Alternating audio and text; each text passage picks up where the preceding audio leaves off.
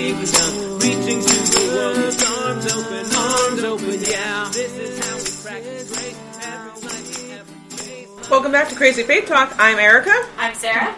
And I'm Steve. So we are in the midst of this series talking about the different genres of the Bible, or genres in the Bible might be more accurate. So we have already talked about um, the early books of the Bible, you know, Genesis, Exodus, Leviticus, Numbers, and Deuteronomy, as well as all of those historical books like Joshua, Judges, Ruth, the Samuels, the Kings, the Chronicles, And whatnot. yeah, so on and so forth. So where are we looking at today, Steve? So today we're going to take a look at um, what's sometimes called wisdom literature, which might be a helpful description, but it's also going to overlap with a category we might talk about as poetry. Um, this is a point at which, like the the the chronology of the story of God's people kind of stops. We kind of did that before. You get Torah goes like beginning, you know, from in the beginning to uh, getting to the promised land, and then all the years in the promised land and the divided kingdom. That that's a story, and the Bible does have story, but it also has books that don't fit that uh, pattern, but are either poetic and are like songs. We'll talk about them when we have a whole conversation about the book we call the Psalms. Um, but also books that are poetic and like are reflective about the nature of life. This is like closer to maybe like the philosophical and lifestyle life coaching section of the Bible. Um, not exactly. Um, but there are several books, and they come from really a variety of authors and styles, even within themselves. But they are books that are less about let me tell you a story, and more about here's what I think the good life is, or here's what our collective good life is. Um, so this would include help me out with a list of what books we might include in what are categorized as wisdom. Um, often the book of Proverbs is put in that category. Um, Ecclesiastes, uh, which is sometimes called by its fancy Hebrew name Kohelet. Um, what else is in that list? Um, Job Okay. can be considered part of that list um, Mhm. that some people might consider as part of history, but I would categorize it under wisdom and part of that is the whole. We, we don't have to spend the whole time unpacking the plot of Job here, but most of that book is speeches of characters who are speaking in poetry. And again, like Yes. in your English Bible. You might not identify it because it doesn't rhyme, and we're used to English poetry rhyming. Um, but you can usually see in an English translation that there are lines that are set off like poetry, and we'll talk in a little bit about the rules for how Hebrew poetry works. It's different, but it's still poetry.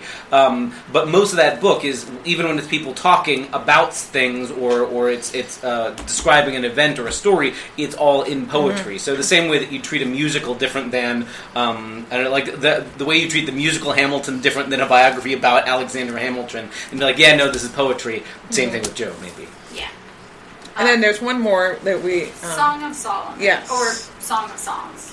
It's How- whatever you want to call it. It's it's usually like in your Bible it'll just say song at the top because we all disagree, right? yeah, but Yeah. Song of Solomon or Song of Songs, yeah, which is a, a whole other weird animal too. right? yes. Yeah. Um, so m- maybe we should start with for all this diverse literature, what are things that are in common, or what are things that are, are helpful guideposts overall? And then maybe we can talk about some of the specific when you're wading through Ecclesiastes. How's that different than wading through Proverbs?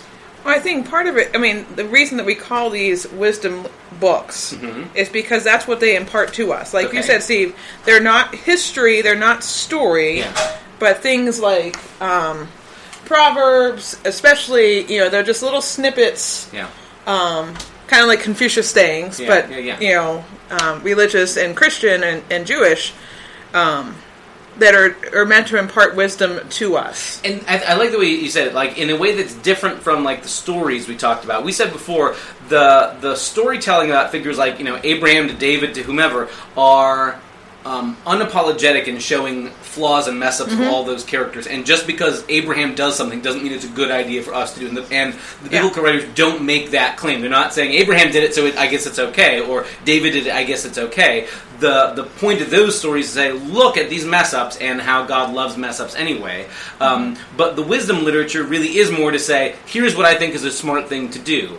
Um, and I, I guess maybe it's, it's worth saying that wisdom, or at least the wisdom of the, the various wisdom writers in the Bible, says that there are things that are important in life that are not um, money and power and what you usually use as the markers of success. That like usually the wisdom writers have a different perspective and say, no, what really matters, a life that is really well lived is, and they offer an alternative set of values, um, knowing that it's been since time immemorial tempting to judge the value of your life based on money and power and success and pleasure. And the writers of all these wisdom books sort of has a, a different way of answering, maybe, but they would all say, no, there's something more about what the meaning of life is.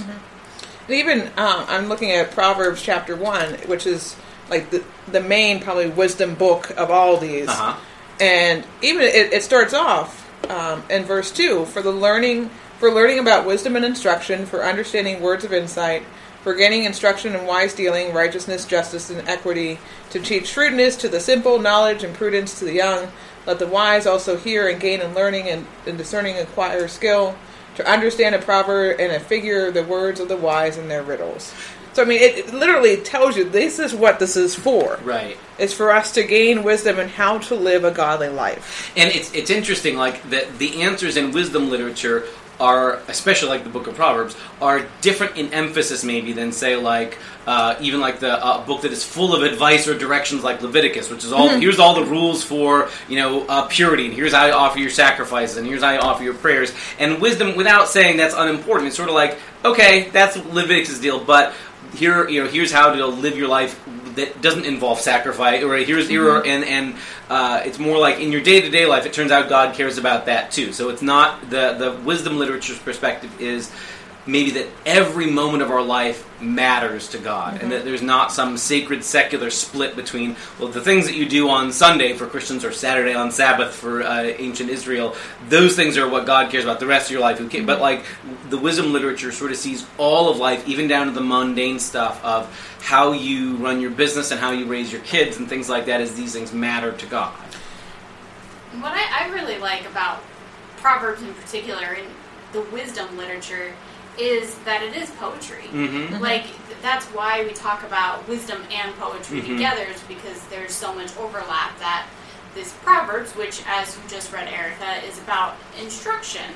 Um, but they do it in poetry format, which I find more interesting to read than if we were just reading a Miss Manners book. Well, and, and that's helpful. Like, uh, how how do as you hear it, what difference does it make to know you're reading something that is poetic as opposed to reading straight up exposition?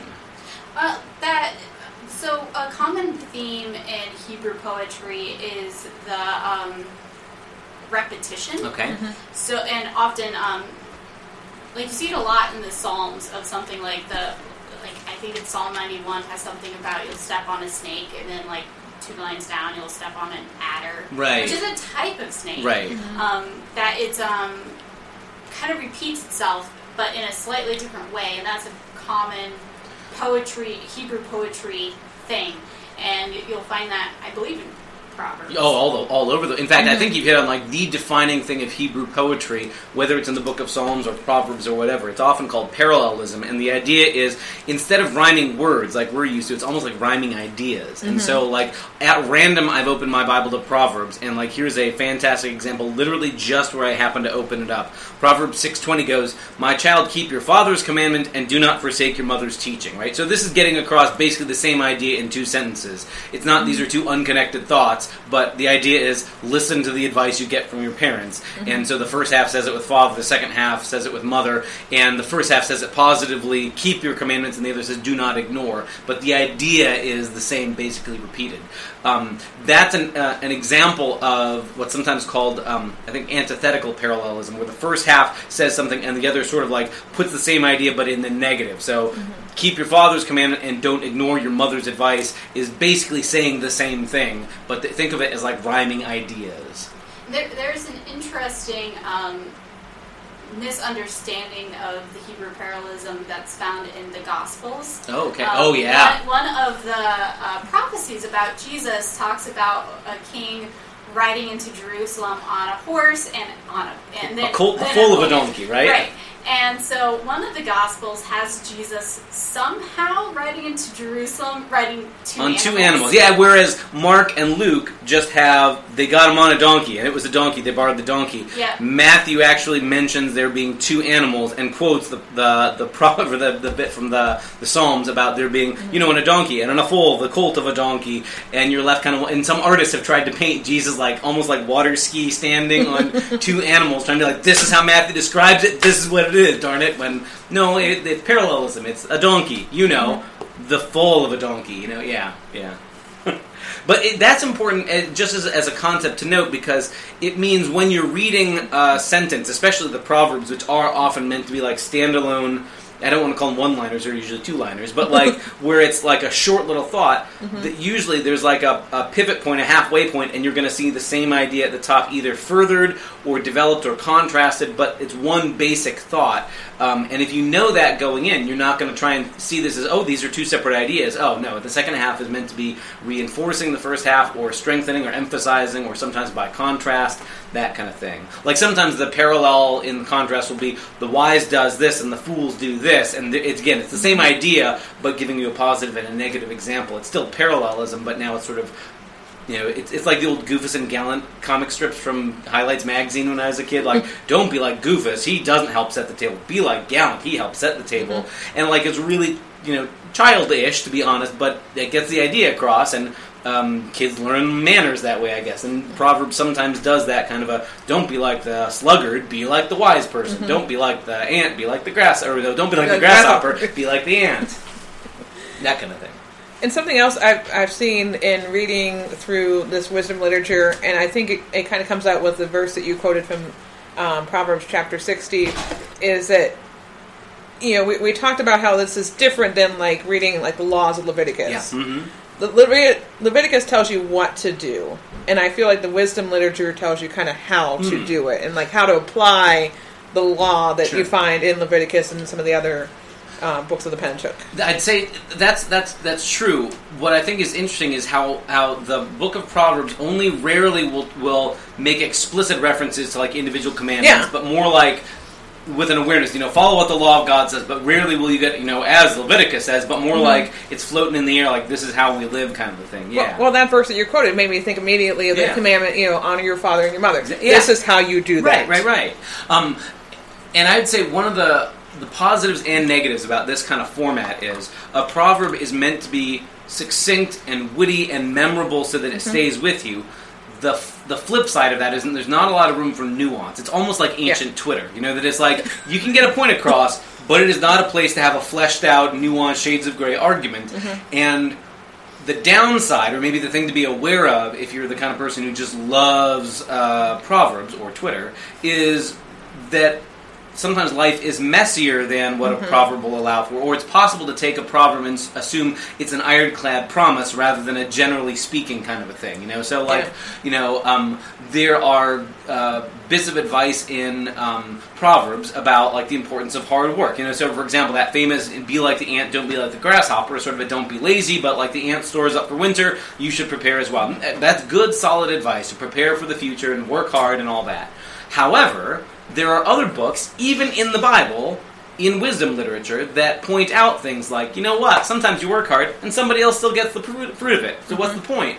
Um, and there's a whole other book that takes a look at that, uh, at the meaning of life, even when things don't make sense or aren't fair, called Ecclesiastes. And I, I, guess I think it's important to note that our Bible contains both this sort of like Twitter-like, short and sweet, be good and good things will happen to you, be fair and life will go well for you kind of perspective, but also that Ecclesiastes is like existentialism in the Bible. He's he's like this. What's the point of anything? Life is just a breath. Um, and yeah, work hard, but somebody else could still get all the value of all that you work for. You could teach your kids to do a good job, and they still screw up. Um, and it's it's written from the perspective of somebody who had managed the whole kingdom and seen everything, and tried to find the meaning in life, and discovered that pleasure and wisdom and riches and wealth and money and power and sex none of these things were satisfying in the end.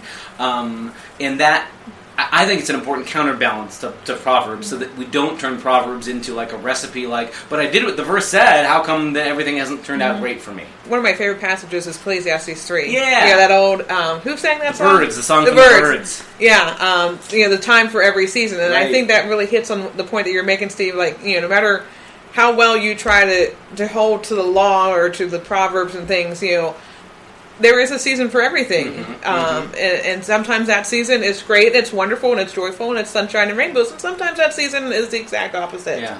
That doesn't mean that you know it's God's punishment for you. It's just a realization that that's just kind of how life is. And that those seasons don't last forever. Yes. I think that's important to hold on to when it, you are in those bad seasons, you know, Mhm. those not pleasant seasons that, you know, this is just right now. Mhm. That this right Mhm. now, this reality that you're living in, isn't going to last forever.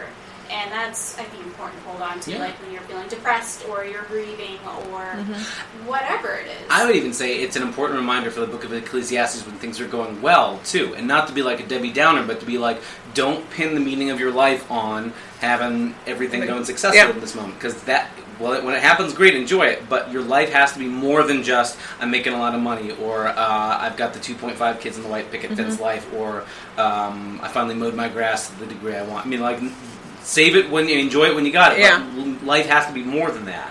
Um, Because your grass will grow.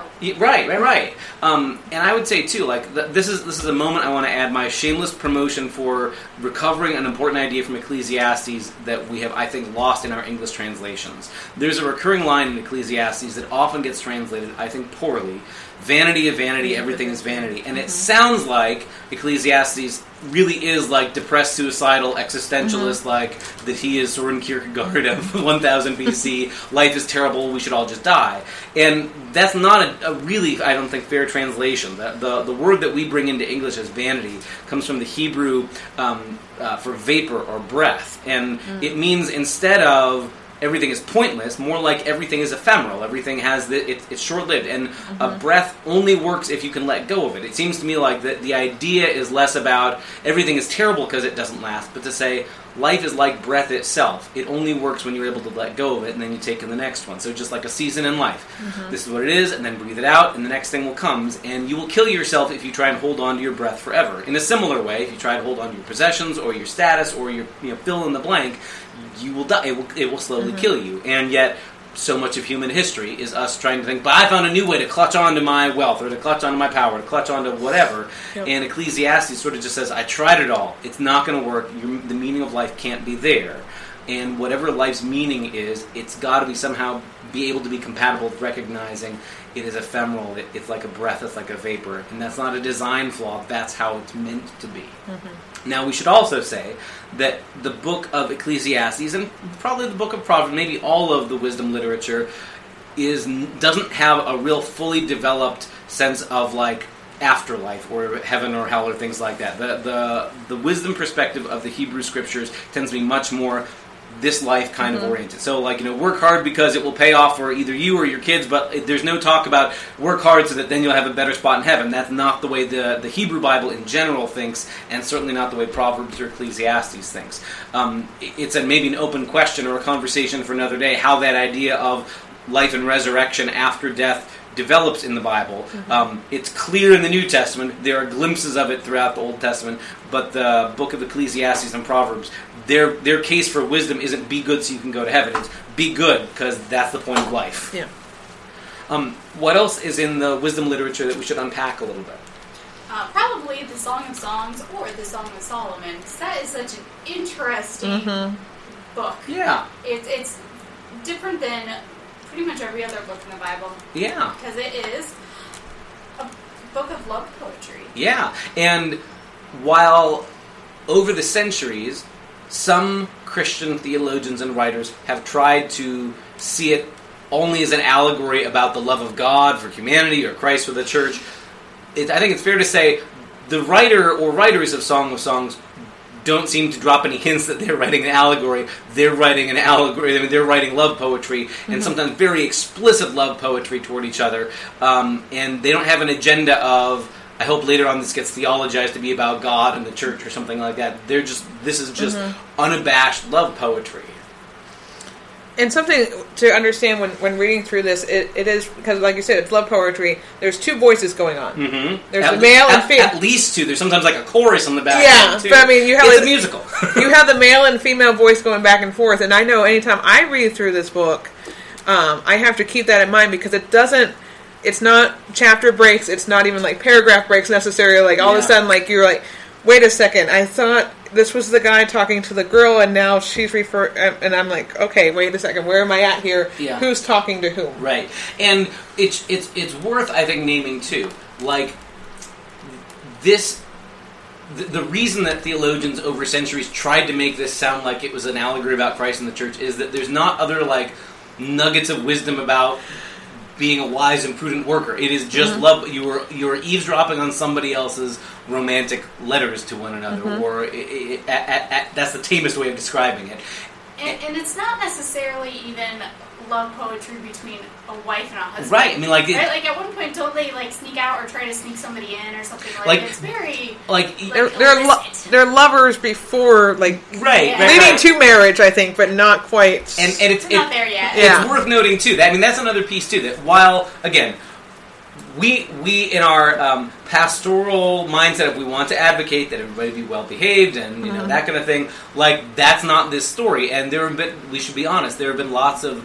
Uh, respectable religious voices over the centuries that have tried to sort of shoehorn this into clearly they dated for a long time. They got the consent of their parents and they had a contract drawn, drawn up and they were engaged and they had the rings and then they got married and then they started writing this love letter to No. each other. No that's not how this goes and that's our invention. And if we got the hang up on oh my goodness i blush because these people are not married yet i'm sorry that's how this story goes. And to be fair that's how a lot of the stories go in the hebrew bible it's almost Romeo Juliet ish. like with the like the the, clandestine, just you know, the, two families that are a little bit. yeah. Yeah, yeah. There's less less of the uh, our families hate each other, but more about the can they be together kind Can- of. yeah. Sure, sure, sure. Um, and I mean, what's interesting too is that because this is poetry rather than, than a strict narrative, it sometimes requires the imagination of the reader or an editor to try and figure out what's the scene or what's the scenario, and maybe that's not important, I guess, or at least for the people who put this book together. It's just mm-hmm. nope. Here's a bunch of love poetry, and there it is. Like in a way that, like, if you read, you know, Shakespeare's love sonnets, you might be able to tease out a backstory, but they're not given with one, so you have to guess who's he talking to and what's going on. But the book of uh, Song of Songs, Song of Solomon, doesn't doesn't indulge us with all that narrative backdrop. It, it does leave you wondering, on the one hand, like, huh, of all the things that could have gotten held on to that make it into a Bible, Right? yeah, like why this? And because there's a bunch of other questions. There's lots of times I'm sure we've been like, boy, I wish we had an answer to this question in the Bible, or I wish there was a book that talked about this. Nope, but we got a bunch of weird love poetry. Um, I wouldn't even necessarily say good right, love right. like some of the like metaphors and Right. imagery, it's so awkward. It's like a twelve-year-old boy writing. and and it's probably fair to say too, there are things that probably rang as compliments in the book that are not compliments to us anymore. Like mm-hmm. there's a place where it talked about like her teeth are you know like a pillar, and like okay, if you're trying to say that they're nice, but like I'm not sure that comes off the same way. yeah, in the seventh chapter, your rounded thighs are like jewels, the work of a master hand. Your navel is a rounded bowl that never lacks mixed wine. Who says that? Oh, I like the one about the, her teeth are like ewes, you know. Oh, the- the right, white- they're, they're all in pairs or something, right? It's like a nice way of saying you're not missing any teeth, girl. Yeah. So that's another piece of this. Is that, like there's a uh, maybe a, this is a moment, uh, and we don't mean to be bad mouthing the book of the Bible, here, but to say it does bring an additional layer of challenge to try and get into something that is so mm-hmm. removed from us, not just because it's poetry and we aren't good at reading poetry, but even the kinds of things you would use for comparison to us don't mm-hmm. sound like. I mean, to, to to compare somebody that you love to a sheep. In our culture, that doesn't work as well. we, we don't have the, the same kind of respect for sheep, even matched sheep. But yeah, there's that's a piece of this. Yeah, I think my favorite time to lift this book up is in confirmation class when, you know, the kids are all kind of getting a little Right. bit bored. We've been talking about the laws and the commandments and, it, you know, oh, the Bible's so boring. And it's like, oh, have you read this? Right. and uh, even though there are places where the, the metaphors or the, the, the poetic language doesn't land quite the same in our ears anymore, um, there are there are lovely moments w- that still have a timelessness to them. There's this beautiful piece from Song of Solomon about um, that uh, it's, it's been set to music. It's often read in weddings. If you're going to read from Song of Solomon, the set me as a seal upon your heart, as a seal upon your arm, for love is strong as death. Yeah, that his love is more powerful than flames of fire, and many waters can't quench it. I mean, there's something beautiful about that, and very clearly there, it is romantic love. I, I, I almost feel like that that's a passage that makes sense to read at weddings and mhm. not 1 Corinthians 13 that everybody uses at weddings about Yeah. love is patient, love is kind, which is these are true things about love, but when Paul's writing 1 Corinthians 13, he's not picturing using this in a marriage ceremony. He's saying like this is the standard for all of our relationships with mm-hmm. everybody, not spouses or not just spouses, and we've turned that into oh, this is just how spouses are supposed to feel toward each other. And no, like that's the bare minimum for all of us all the mm-hmm. time. Um, and but yeah, Song of Songs does have this particular this is this is about romance kind of a thing. And one last thing for me about Song of Solomon is I do really like how confident the woman voice is. Yeah. Yeah. That um, in the first chapter, you know, out she she straight up says, "I am black and beautiful," and it, she go goes on a little bit about how Right, right. Goes on to describe her own beauty. Yeah, and I and I think that is fantastic because that's how the book starts. She starts with self love Uh huh. Uh-huh. before she even really goes into deep about how she's inviting this guy. Right, right, right. And while we've talked about strong women on this podcast before throughout Scripture, you don't have anybody that quite comes at it. Quite this way, huh? It, it's like the subtle strength, like Right. Ruth and Esther and, and others, where this is just, you know, what, this is who I am. I love myself, and this, you know, mm-hmm. Right. I think that's an important reminder so that when there are other conversations in the Bible about the value of humility, that doesn't negate that humility isn't isn't woe is me, I'm terrible, I'm rotten, I'm nothing. Yeah. But to be able to say these are things that are good about me, and to be and and to be able to, to say those and to celebrate them, and be like this is this is God made me well, and that's a good thing. The, the Psalms will later say I'm fearfully and wonderfully made, and that, that's meant to be like a yeah that that's part of the human experience. And sometimes, especially maybe in some Protestant circles, um, we can be so focused on saying we're sinners in need of forgiveness that we almost make it like we forget that at the beginning of creation God says it's good, the whole thing's good, it's good, good, um, and that that doesn't get undone or forgotten or erased uh, for all the ways we mess up, and that both are true at the same time. And I think, in a way, like that's a part of what all of the wisdom literature is wrestling with: is that there are things that are good and beautiful about this life, and things that are terrible about this life, and about ourselves and our impulses and uh, the the relationships that we have. And each of them tries to come at how do I deal with that in different ways. The Proverbs sort of treat it like, well, on the whole, if you act in this way, good things will happen, so act in this way. And Ecclesiastes is willing to run that through with a lance and be like, nope, you can mess it all up and it, it- or things they still succeed, or you can do everything right and still have a terrible life. That's how it is. Suck it up. Um, and in the midst of that, you get Song of Solomon that like it doesn't offer any answers, but to say like, but when you find somebody who just like makes your world go round, yeah, celebrate that. Um, and these are all ways of dealing with the, the messiness and the beauty and the terribleness of, of the world that we live in. Um, do we want to open the can of worms at all on Job too? Uh, any of any other things we want to say about Job while we're in wisdom literature? It is one of those books that a lot of people debate as to whether it should be in categorized as history or wisdom and poetry. I personally like to put it in wisdom and poetry, both because there is a lot of poetry in it, as well as I don't think it was written about an actual historical person. That it's more of a um, acknowledgement that bad things happen to even good people, and that it's not like that's just part of life. It's almost like a thought experiment where it's like, Yeah. a, let's imagine a best case scenario where here's a person who's done everything right and has vast fortune, and a terrible thing happens to him, and what are the various? Because really, the book of Job boils down to uh, trying to answer why do terrible things happen in the world, and where does why why do we get an explanation from God? And after all the terrible things happen to Job, and his kids are killed, and his fortune is taken away, his three friends show up, and for one week they're decent friends, and they just sit on the ash heap and say nothing. And then when they open their mouths, all all of them in various ways trying to explain away or theologize what God must be doing, that God must be uh-huh. punishing him, or he must have done something.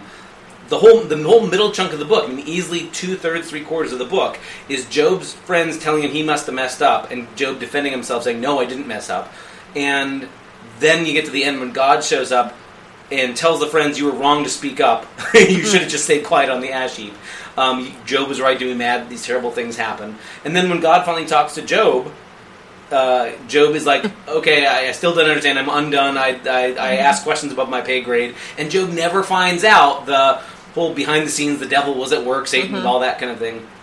Maybe this is a moment, too, to say this about the book of Job, because I think this is one of those themes or important ideas that we often skip over or miss. And that's that while it is true that there is this wicked figure who appears early on who does all these terrible things to Job and his family, we treat it like it's his first name, like Phil or Bob or Susan. Mm-hmm. But Satan is actually a title. It's, it's a it's a role. It's the, the word for adversary, or like like a prosecuting attorney. And the, in the Hebrew Bible, there's less a picture of there's two co-equal forces, like the good mm-hmm. side and the bad side of the force, and there's more that God is sovereign over the universe, and God has this whole array of invisible, cosmic, angelic, heavenly beings, some of which are pleasant and nice and have wings, and some of whom like do the dirty work of being the accuser. And here, the Satan, and in the Hebrew, it's always the Satan, not like it's mm-hmm. his name, but the Satan does and only does what God, Yahweh, or uh, Elohim gives him permission to do, which it, it, it's just an interesting dynamic. Instead of treating it like the Bible is a story of who will win good or evil, the Hebrew Bible sort of treats it like Satan is God's prosecuting attorney who has this role that is a limited role, but that God allows to do things. And It's just different than the way most of us grew up with like cartoons with an angel and a demon on somebody's shoulder, and they are like co-equal, and you wonder who's going to win the day. And that's not really how the Book of Job sees it. And even that figure of Satan, like. It, that here here's an image of Satan as a figure under God's control and under God's like setting parameters mm-hmm. and boundaries of what Satan is allowed to do, which is different than how we usually picture it. And for me, the book of Job, besides just the idea that you can do everything right and still lose it all, mm-hmm. just like we said with Ecclesiastes Yeah. and some of the other wisdom books, is in those closing chapters when God is just you know raking Job up one side and down the other with all that you know he has done and everything, and saying, "Well, where were you when, When all I this did- was created and everything?" Um, just helps me to point out to the sovereignty of God Mm-hmm. and, and just the idea that you know what God does know everything that's going on with us and yeah sometimes he allows things he doesn't cause things to happen I want to make that very clear but he allows things to happen I think to strengthen our faith in him and so for me that's a good anytime I'm going through something that I'm like okay God why are you allowing me this to happen to me I go back to Job and I'm like okay I get it Yeah, yeah, yeah. you're sovereign I'm not it's okay like And I think it's important too that this book gets remembered and held on to. That all the middle steps of all the people arguing back and forth gets got held on to. Like it would have been a whole lot easier to make a Cliff Notes version of Job that was like five chapters long. Um, but it's almost like you need the wrestling and you need the Yeah. because when you're going through something terrible, like you need the space to be able to be angry at God. And I think uh, another thing that this book allows for is the biblical permission to be mad at God, and to, and in the end, Job doesn't get yelled at by. Uh, by God for, for bringing all these charges up against God. God just says, "All right, if you want to if you want to have this conversation, you got to understand the universe is a lot bigger than you and your you know first world problems, Job."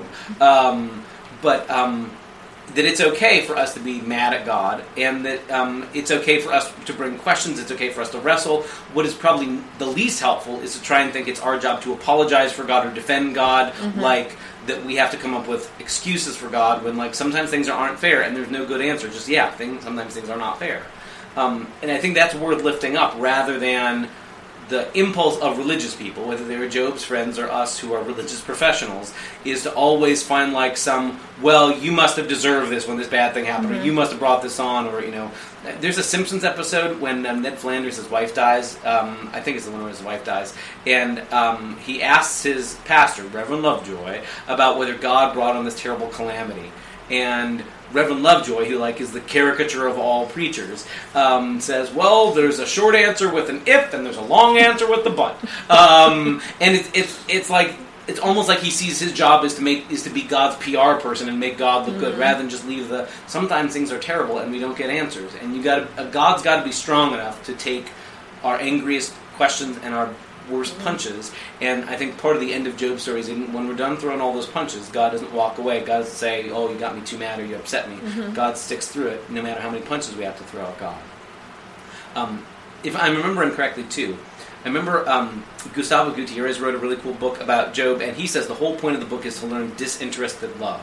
That it, do I love people for what they will do for me, and do I love God for what they will do mm. for what God will do for me, or am I mm. willing to love God regardless of whether I get anything in return for it? And Gutierrez's point is, in the end, genuine love isn't about what I get in return. Mm-hmm. In part because that's how God loves us. That God doesn't say, "I love these human beings because one day they'll praise me forever in heaven, and I'll get that in return." That God loves us just because God loves us, and that that's what we're drawn into as well. And maybe it's an important question for us to ask: Do we only love God because we think we're getting something in return? Um, and if so, is that is, is that really loving God or loving ourselves, and we want to use God as a vehicle toward it? Um, and Job makes us ask those difficult questions. I think some of his friends even bring up those kind of Yeah. like, well, you know, if they bring up that exact argument, and um, that's good. That's Yeah. good stuff. So, um, I guess at the end of all this, the wisdom literature doesn't give a solid answer so much as make it okay to live with all these questions, you know? Um, and maybe that's an important thing to note. Sometimes we treat the Bible like it is the resource of answers, like your kid's, you know, mathematics book, the where the answers are in the back of the book or something like that. And the, the at least the wisdom literature sometimes will offer helpful hints about, well, you don't have to reinvent the wheel here. Work hard, and you won't end up hungry in wintertime. Um, but other points, the wisdom literature is able to live with the questions, and you can sometimes do everything right, still have things come unglued, and still God is good, and it's worth being here in the world, in this world that is both beautiful and terrible at the same time. So I guess we're going to keep having live, having to live in those questions. Sounds like a plan. So next time we're going to spend some time in the book, the, the the hymn book in the Bible, the book of Psalms, and we hope you join us next time. See y'all. Bye.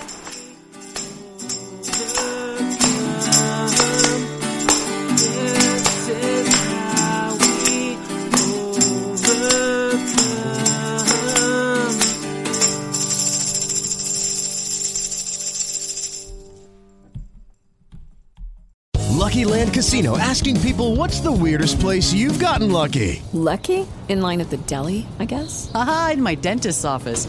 More than once, actually. Do I have to say? Yes, you do. In the car before my kids' PTA meeting. Really? Yes. Excuse me, what's the weirdest place you've gotten lucky? I never win and tell. Well, there you have it. You can get lucky anywhere playing at LuckyLandSlots.com. Play for free right now. Are you feeling lucky? No purchase necessary. Void where prohibited by law. 18 plus. Terms and conditions apply. See website for details.